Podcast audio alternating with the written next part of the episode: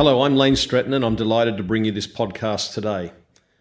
The Southeast Melbourne Primary Health Network is partnering with the Victorian Government to deliver the place based suicide prevention trial. This podcast has come about as a result of those trials and reinforces the amazing work done so far in assisting all communities to build resilience and skills, enhancing their capacity to support each other through difficult periods. Today, we talk with Sarah Burberry. Sarah is a counsellor advocate at the Victorian Foundation for Survivors of Torture, Incorporated, or commonly known as Foundation House. Sarah has worked in the mental health area with refugees since 1998.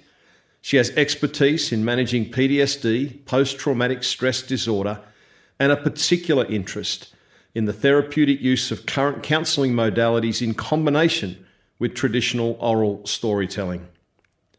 Sarah has a bachelor's degree in arts from Victoria University in community development psychology and a master's degree in social science from RMIT University in international development. She's worked with refugees from around East Africa. She's worked in South Sudan. She's worked as a settlement support worker with the New Hope Foundation. And she's employed by RMIT University as a sessional teacher in their Diploma of Interpreting and Translating. In addition to English, Sarah speaks Arabic, Swahili, and Dinka. Today I'm joined by Sarah. Hi, Sarah. Thanks for joining us on the podcast today. Hello, Lane. Nice to be with you today. Tell me, um, what have been some of the great challenges experienced by in particular the South Sudanese community women in settling in Australia? There are many challenges faced um, by the women um, in settling here in Australia. Um, first, first, um, first of all, um, the culture shock. Majority of these um, the people that come here come through refugee camps or, or come from places where they have not um, had exposure to um, Western society, Western communities. So when they come here and are hit with minorityness uh, in a new country, that, that's a big shock can you describe what, what, what is minorityness? What does that mean? I think if we if we go back a few years um, ago, say um, when when um, the communities that I'm thinking of started settling in Australia, and I'm going back uh, 18, um, 17, or even 19 years ago, um, we were not as multicultural as we are now. So when you come to Australia, you don't see someone that looks like you. So that's what I mean by the minorityness. Um, you you get in a train and you find yourself like you're you're, you're the only person of color on on that carriage. Um, that was many years ago. Things have ever, however, changed um, over the years, and and and um, we are becoming multicultural and and and a mixed society. And and that's helping with a lot of the anxiety um, that you feel when you feel that you are alone and minority. And um, that's helping with the sense of belonging to to this community that i can see someone that looks like me um, in this community. So that helps with a sense of belonging and it helps um, the community settle better once they see people that looks like them, that that, that um, talk like them, that that have the same experiences as them. Yeah, it's and on top of that, it's a very communal based culture, isn't it? So being around people who are from your homeland um, and are from your tribe is actually really important in terms of being able to live what would be considered a, a normal way of living. That's correct. That's correct. A lot of our um, new communities uh, um, come from um, a collectivist culture, um, come from a clan culture, um, where you are just not you and you uh, and your um, family unit.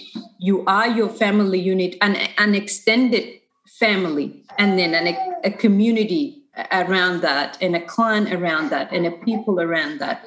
So uh, many of our communities come from that culture, and that's um, sort of what they envisage they might see here.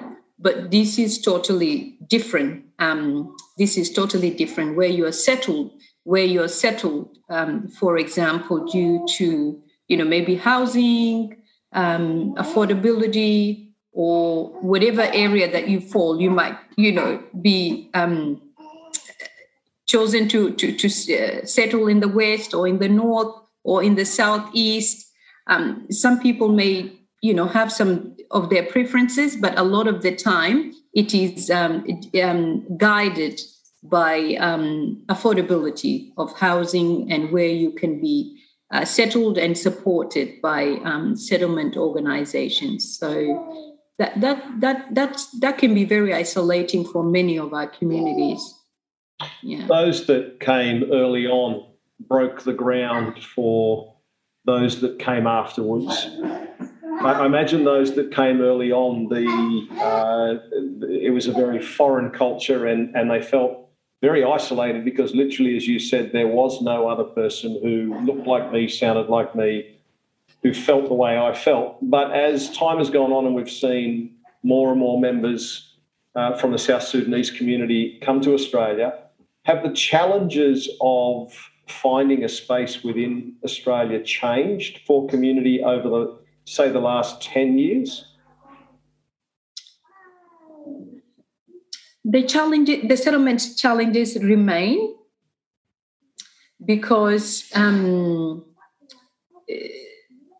I think the settlement services are designed to support people um, in the very interim However, um, as I said earlier, many of our communities have lived in refugee camps for a very protracted time. Some have been in refugee camps for 30 years. So that takes a long time to settle.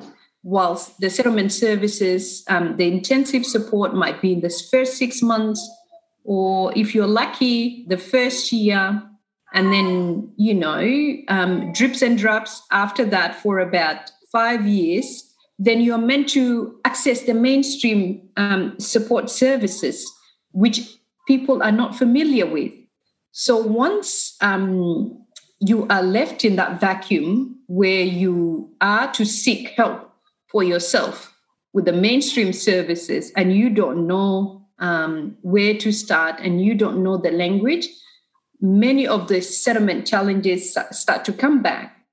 So you start having the housing problem. Um, you, you start having, you know, problems with your school. You start having problems with um, enrolling your children in school. You start having problems with moving from one place to another. Another thing that we have found, you know, like um, many of our communities are, are very transient um, because this collective community. They're collectivist, and sometimes they move to where um, their other relatives or family have settled, and whatever they imagined before to coming to a new place might be very, very different when they when they when they arrive.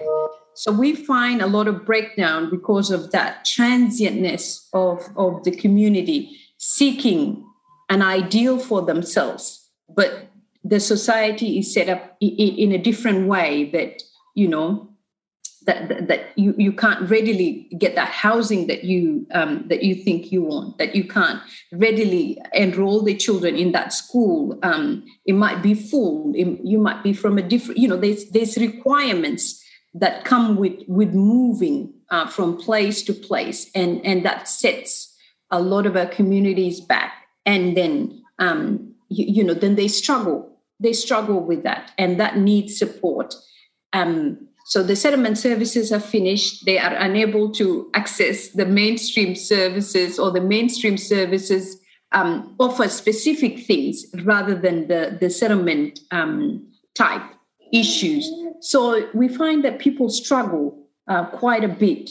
Um, we, we find that people still um, struggle despite having been here a, long time. Mm. Other thing, you know, like uh, many of our communities have large families, and it's not it's not easy to um, take care of uh, a large families. Root yourself with um, um, with a large family. It comes with a lot of complexities, you know. Um, even even just moving schools um, is is a, is a very tricky thing for for people to navigate, and that they need support. Yeah. So as they um, settle here, they also begin to establish families, and now we have a different kind of settlement issue emerging, and that is the integration of children and young people into society as well. And from having lots of conversations with members of community, this can be a very complex thing uh, because the children find themselves between two cultures. Do you want to talk a little bit about the challenges of the older generation maintaining and holding on to old cultures, but the younger generation wanting to merge into a different way of living? Mm. Mm. So they say that you know the younger the younger um, the young people uh, pick up the language really fast. Um, you, you, know, make friends easily because um, they're out in the community. They're in schools or TAFEs or uh, playing sports. So in those spaces, they will connect with their peers and, and, and find themselves um, in a new place of course, there will be a lot of negotiations happening. There's things that they will reject, there's things that they will embrace um, as, as the time goes. But many of our older generations are very isolated, they're socially isolated. Um, so, uh, if I may say, they're on the you know the, the, they're on the periphery of the, the mainstream community. So many things they, they might not be exposed to. First, language. Um, many of, of our older um, community members still struggle um, with, with, language, and um, so if you if you don't have if you don't have language, even engaging with your kids' school uh, becomes very difficult um, to do. Um, knowing what, what, what their children like, for example, if they're going to sports, why are they going to sports? Sports is not education. We came here for education.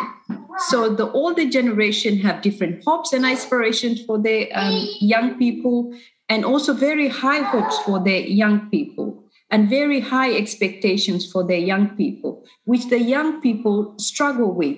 And this can create a lot of tension as the young people uh, try and, and pull away from that because sometimes they might not meet those expectations and then the conflicts happen the, the, the tensions build and then that um, we see majority of the time lead to um, a breakdown or um, might need an intervention from um, a, a, member of the community or um, agency to support the family um, regain their harmony again so, what role? So, just turning our attention to family dynamics, because I think this is one of the issues uh, within community just at the moment.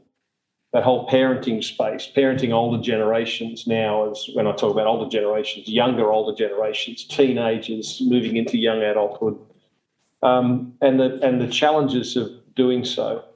What is the role of a woman within a South Sudanese family and how does family, how do family dynamics work within a South Sudanese family?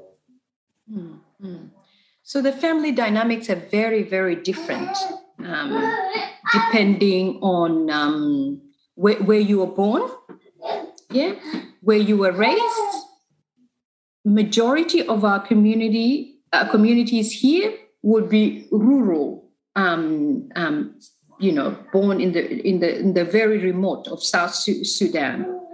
Um, some of of the community would be urban, um, um, you know, born and raised, or urban, uh, moved to urban centers and live. so there's there's there's very different upbringing in the in the in the different you know in the two spaces. If you're um, in the remote um, the, the, the culture has um, you, you, know the division of roles. There's this the the, the, the gender roles and the, there's the male roles and in the um, in the remote areas those might tra- happen in a traditional way yeah.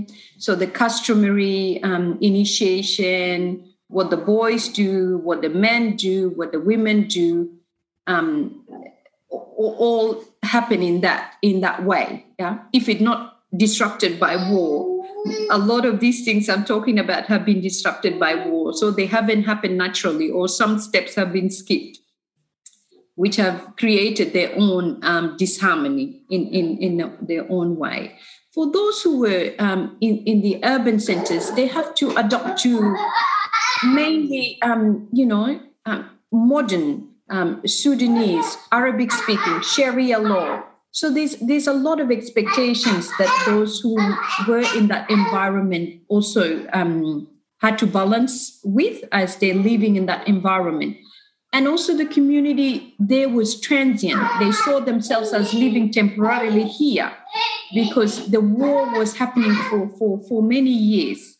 So a lot of um, our history has contributed to, to, to families being um, you know being being fragile if, if i may say um, because some of the traditions and the way of doing things have been missed or have been disrupted um, due to the war and that creates a lot of conflicts when families have problems and they try to resolve them, where do they go back to? What is their reference? And those references, you, you have to tap into to, to, to what people know or what they've been through or what um, what what you expect them to have learned um, you know so it, it, it's very very difficult to negotiate the balance sometimes and and that's why um, disharmony continues um, to, to happen. Because sometimes it's it's very difficult for um, bo- bo- you know like to, to compromise on on anything. Um, yeah because there's been distractions for generations and generations. Yeah. And you touched on probably the biggest distraction that's been the ongoing civil war which has had a you know a, a, a uh, traumatic, left a traumatic legacy for many people. How do people in community deal with the trauma associated with that, and how does that impact on family dynamics? Yeah, yeah. So, so the war has been a massive contributor to the trauma and to the disintegration of families. Um, the war has affected every fabric of our community um, in terms of human life, property, um, and mental health of people. For, for someone like myself, you know, I may be considered young, but I was born into war um, because the war has been going on for, for, for a long time, for generations and generations. Our, our parents or my parents were born into war. My I was born into war. Um, and if I was not lucky, if I was still living in South Sudan, my children um, would have been born into war because the, it, it's still the civil conflict still continues. Um, civil unrest, inter-ethnic unrest still continues. So there's many, many generations that have been affected by war. So when you are just surviving, um, not living, you know, just surviving, what, do you what do you hold on? Just the very basic. If you have shelter, if you have food, um, that that's it. So education is is it doesn't become a priority. Um, your mental health doesn't become a priority. Many many important things, health, uh, physical health, don't become a priority. So you go on um, repressing and, and, and maybe normalizing some of w- what you have been through if you are um, um, if you if you're lucky for those who are very unlucky um, you know, me- mental health, um, the, the, the, illness that they live with illness for, for a long time. And, and, and sadly, majority lost their lives because there's no that sort of help. So I can say civil war has had disastrous impact on the South Sudanese community. Um, people live with undiagnosed um, mental illness. Um, I mean, you know, pat on uh, on their back. Many of our communities have become resilient because they have just to survive. They, they've become very resilient. However, you, you just you just go you just keep going for your children uh, and you, you know just to live life because life must go on um, despite all those adversities. So, lots of mental health, lots of mental health issues, lots of trauma, um, you know, lots lots of impact really um, in terms of losses, loss to life, loss to property. Yeah. So there's lots of grief, I would imagine, associated with that as well. Um, grief for not only um, losing people that you love uh, in the war, but also the loss of a future and the loss of a the loss of a country and the loss of aspiration and the loss of hope and all those other things that go with that. Those secondary um, grief areas that we know of.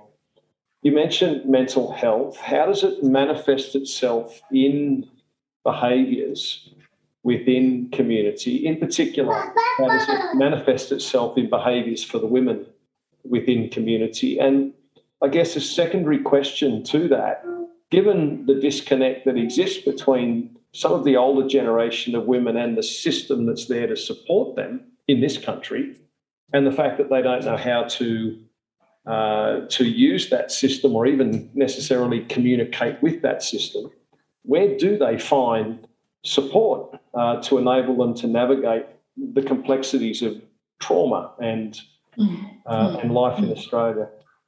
Yeah.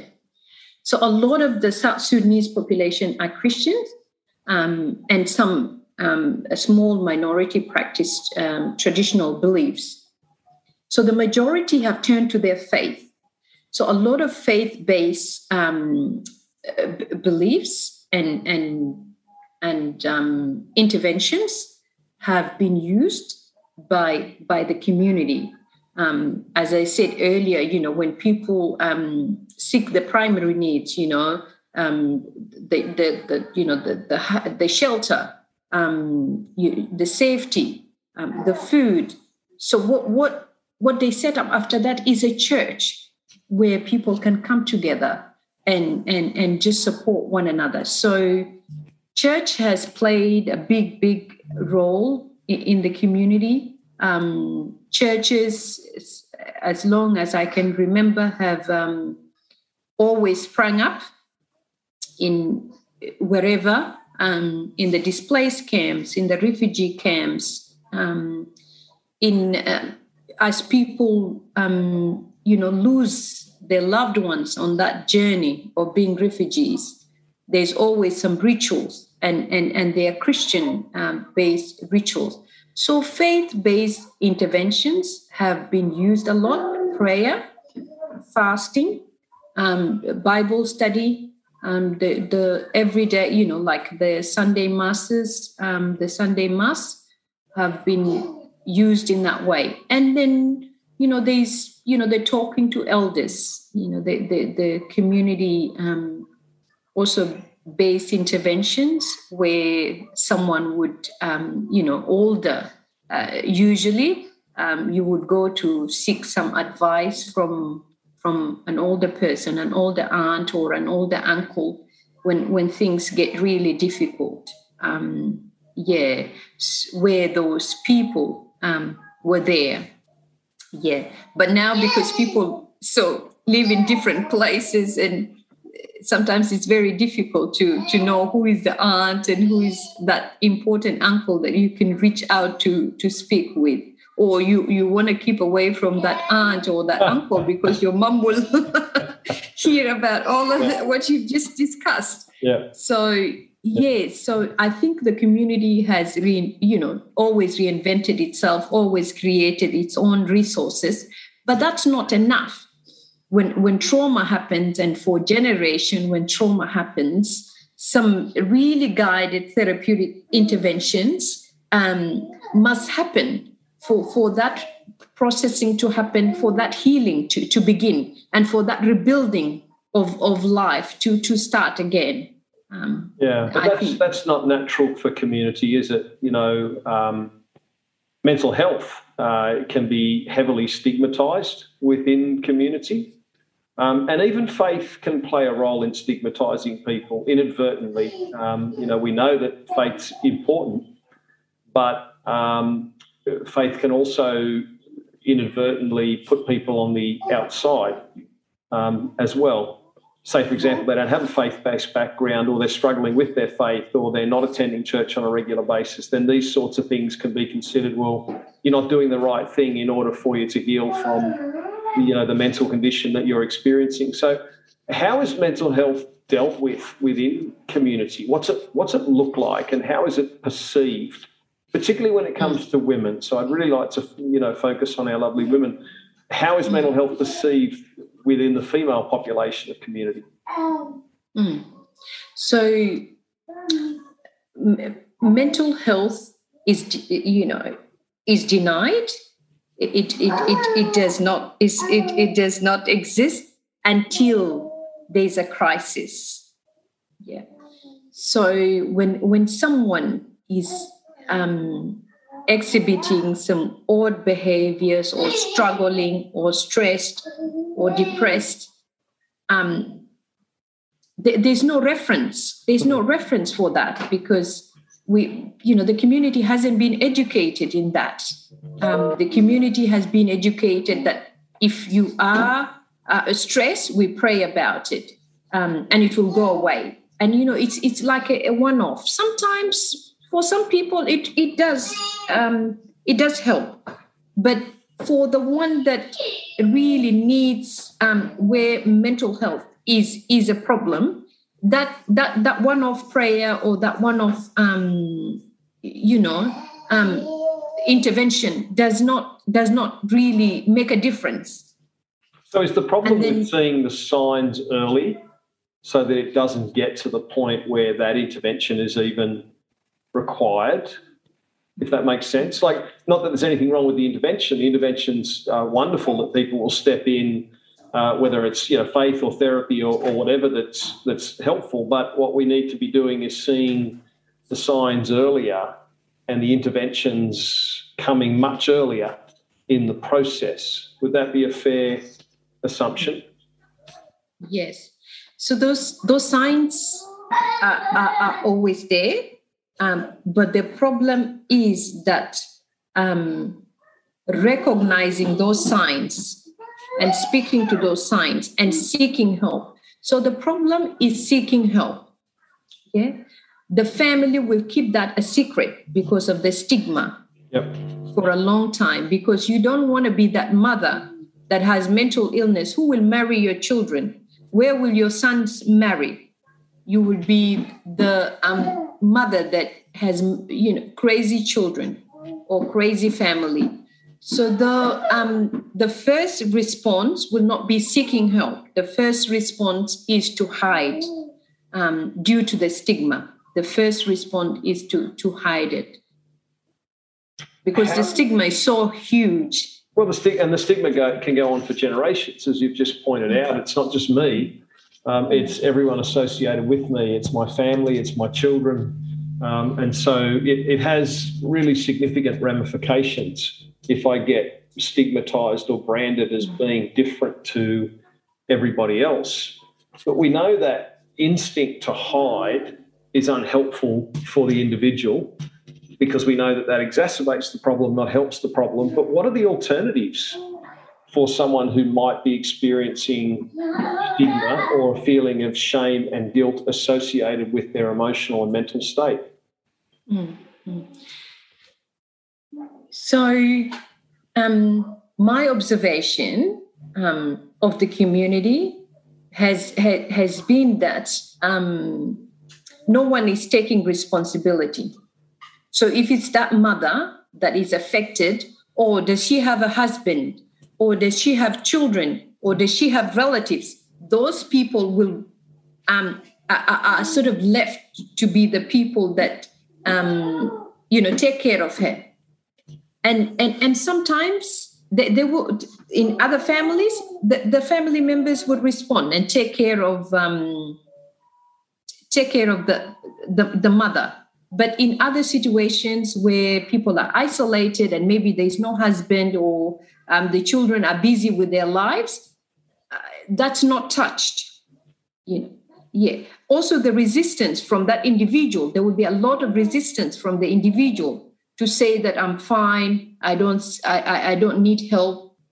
Um, the other thing the fear of the services the mainstream services when you come in contact with them there's there's a lot of um, you know the assessment what we call the assessment. Um, you present and you ask you know um, what's going on and there's a lot of questions for our communities because they've been affected by war for many many generations. There's a lot of suspicion on authority whether it's someone you know like it's someone who is going to help you really. Um, the, your your natural response is you're suspicious of any kind of authority because information in the past has been used to target people. Yep. so people hold their information dearly. Um, suspicion is a big barrier for people to to to readily um, seek help and also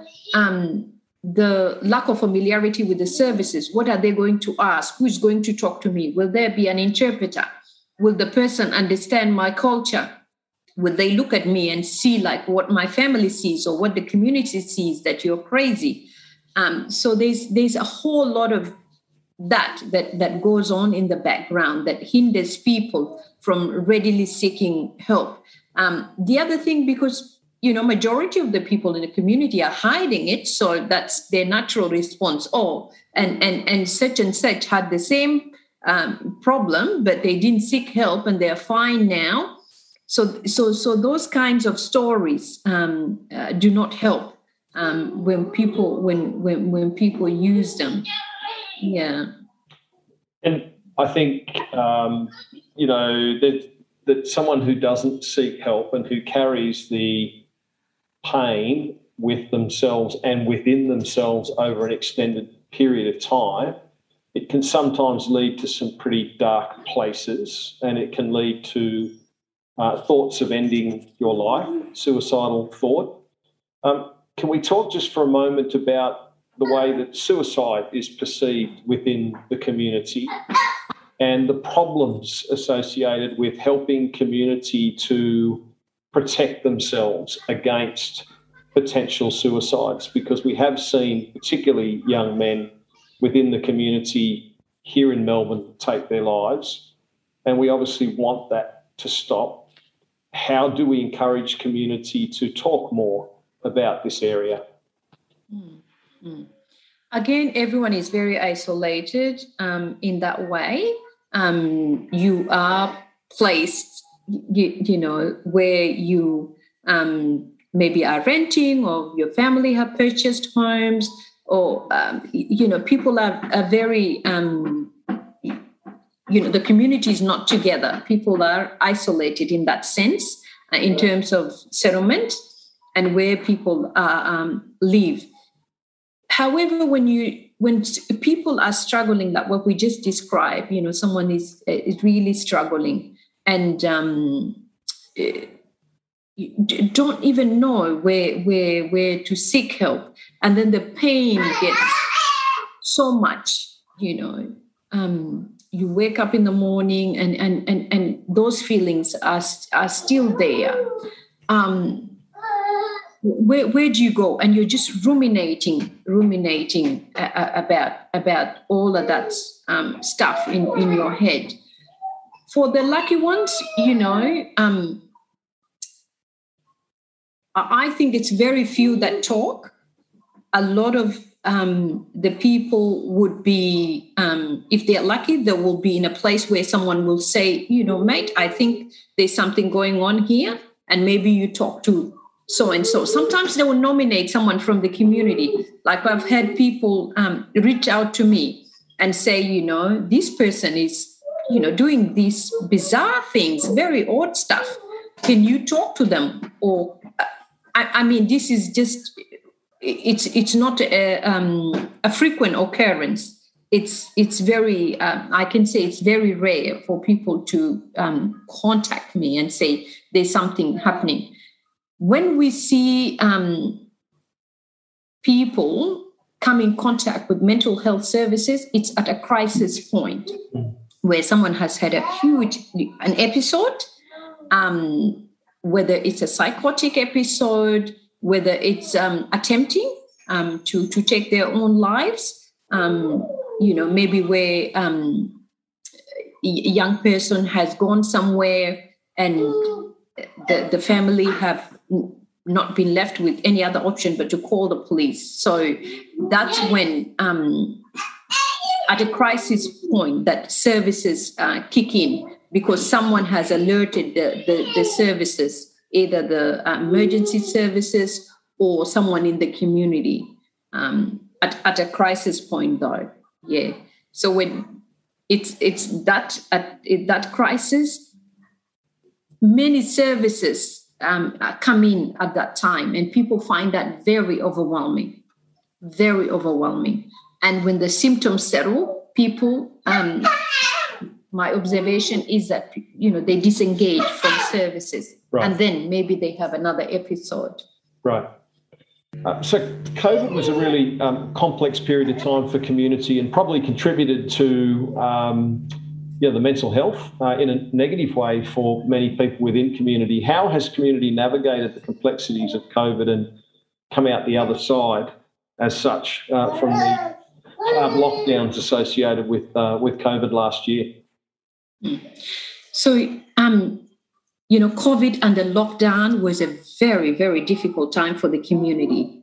Um, first of all, um, just um, when when when COVID started, and um, that information um, was coming through, the media played a big role in disseminating that information. But it's not many people that watch the news, you know, every day. Um, so um, there was delay in uh, in information reaching community because community was relying on their own community sources community um, there's a community radio um, uh, i think in dinka and i think also in nuer. I'm not sure if there's other languages um, um but i don't know how much the, the, the coverage was. Um, the coverage for the dinka radio was whatever they pick up from the news and, and they can report. So that's what they were picking up for the people who were watching the mainstream news, you got a lot more because they just kept reporting and giving numbers and giving, and there was a lot of analysis about what's happening and where COVID is hitting. The idea that it was a pandemic, it was um, people hadn't, um, you, you, know, um, accepted that um, and and and you know gotten ready to protect themselves because remember, many of our communities come from situations of war. They wait until war comes uh, to your village and then you flee. So people tend to wait for something to be very near. Yeah. So the idea of taking precautions, the idea of preparing is not it's not um, a familiar thing for for many people. So by the time that um, information was getting to the community through people that had COVID. And a lot of that information came from the US. So there were some South Sudanese that had contracted COVID and then they went on um, social media to tell their story.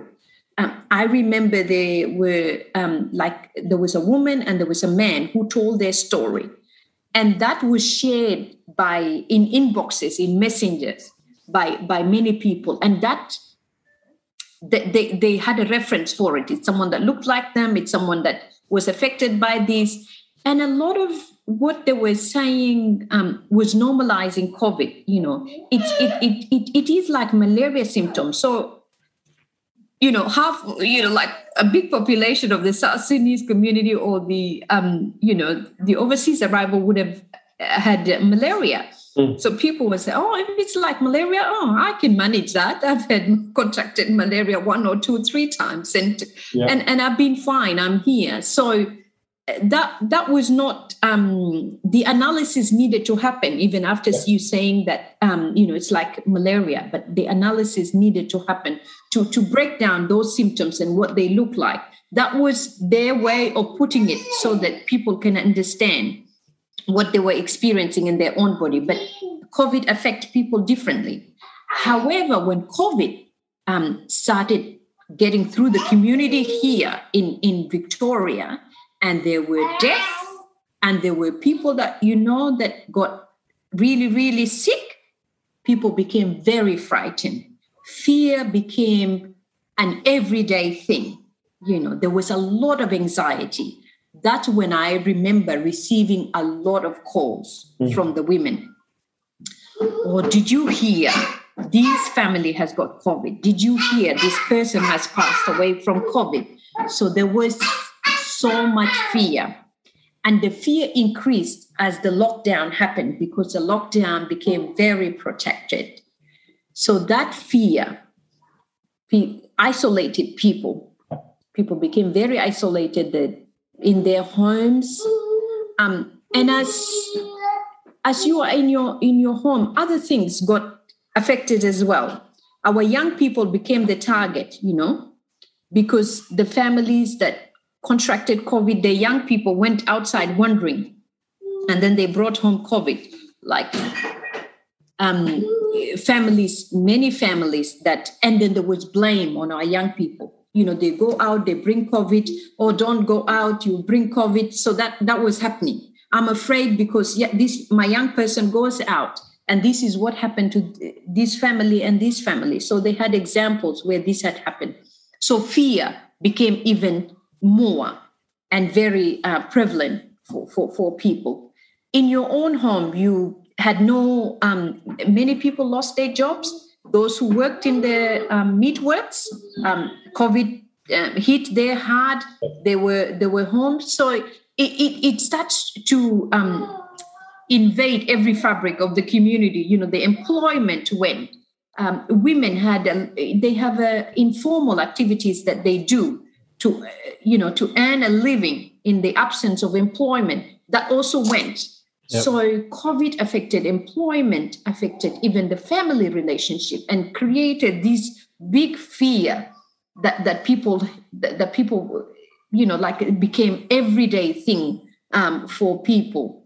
Um, what help? Um, which um, I thank the, the the people, the organization who did that. Many of the churches went online. The South Sudanese um, churches went on on Zoom um, some went on on WhatsApp, and and that that became a support.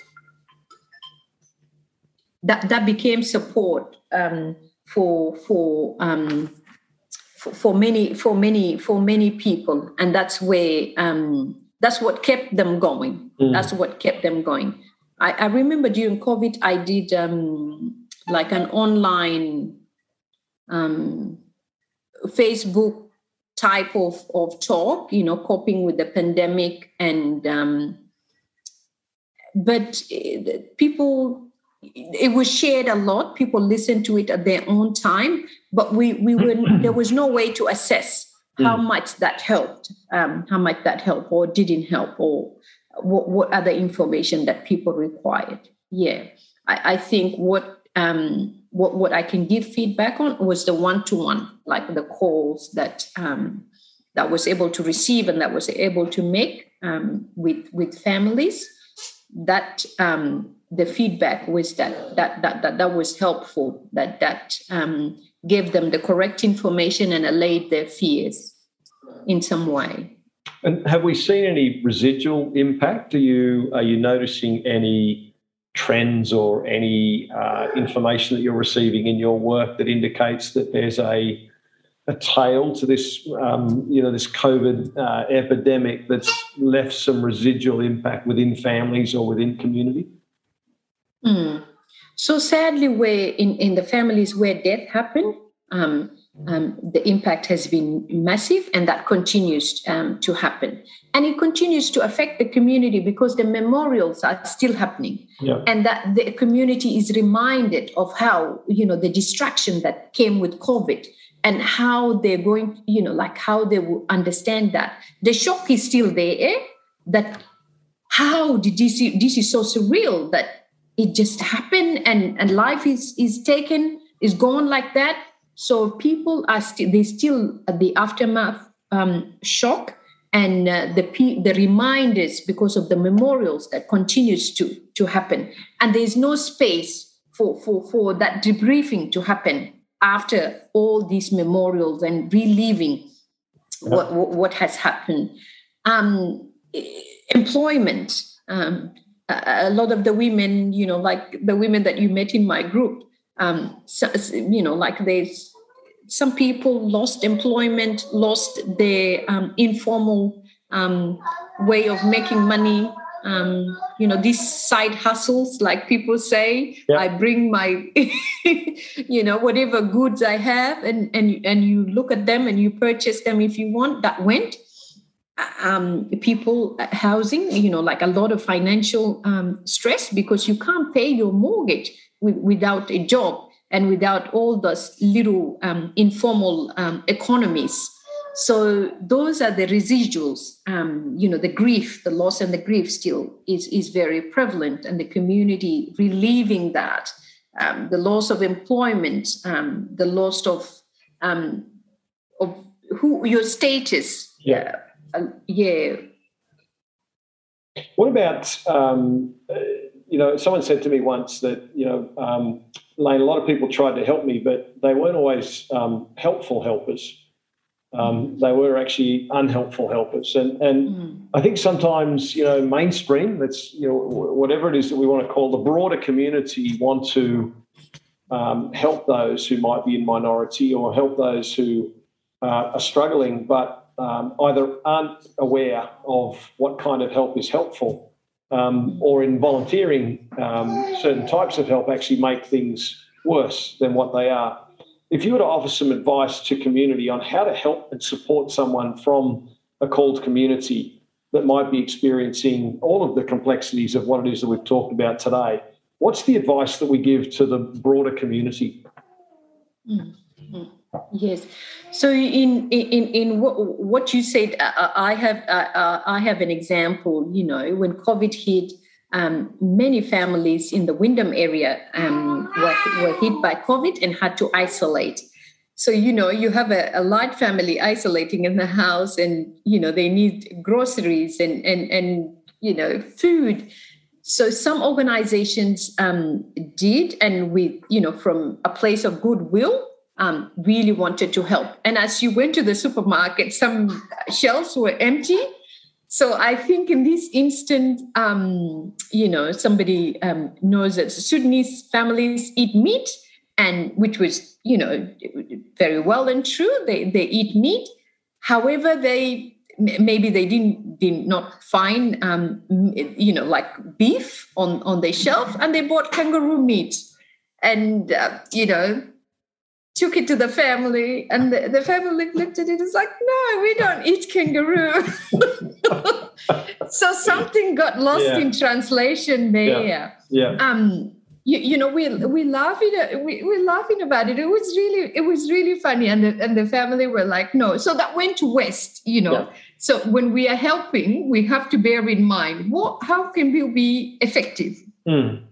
and what will be what will be um, help in in terms of this community what, what do they consider help?